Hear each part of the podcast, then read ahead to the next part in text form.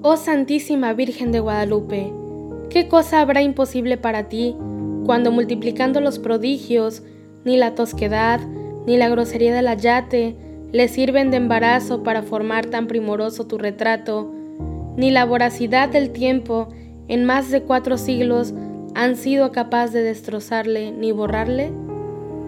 ¿Qué motivo tan fuerte es este para alentar mi confianza y suplicarte que abriendo el seno de tus piedades, acordándote del amplio poder que te dio la divina omnipotencia del Señor para favorecer a los mortales, te dignes estampar en mi alma la imagen del Altísimo que han borrado mis culpas.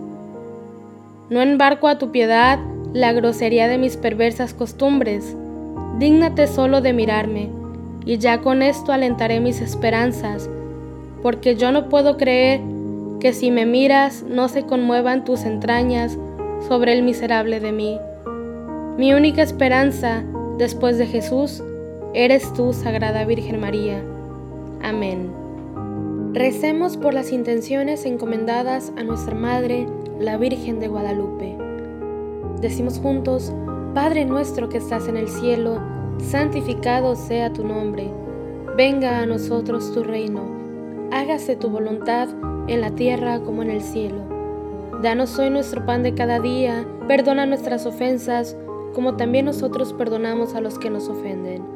No nos dejes caer en la tentación y líbranos del mal. Amén. Dios te salve María, llena eres de gracia, el Señor es contigo.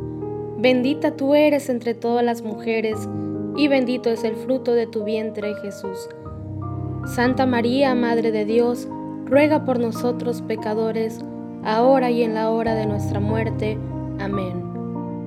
Gloria al Padre y al Hijo y al Espíritu Santo, como era en el principio, ahora y siempre, por los siglos de los siglos. Amén.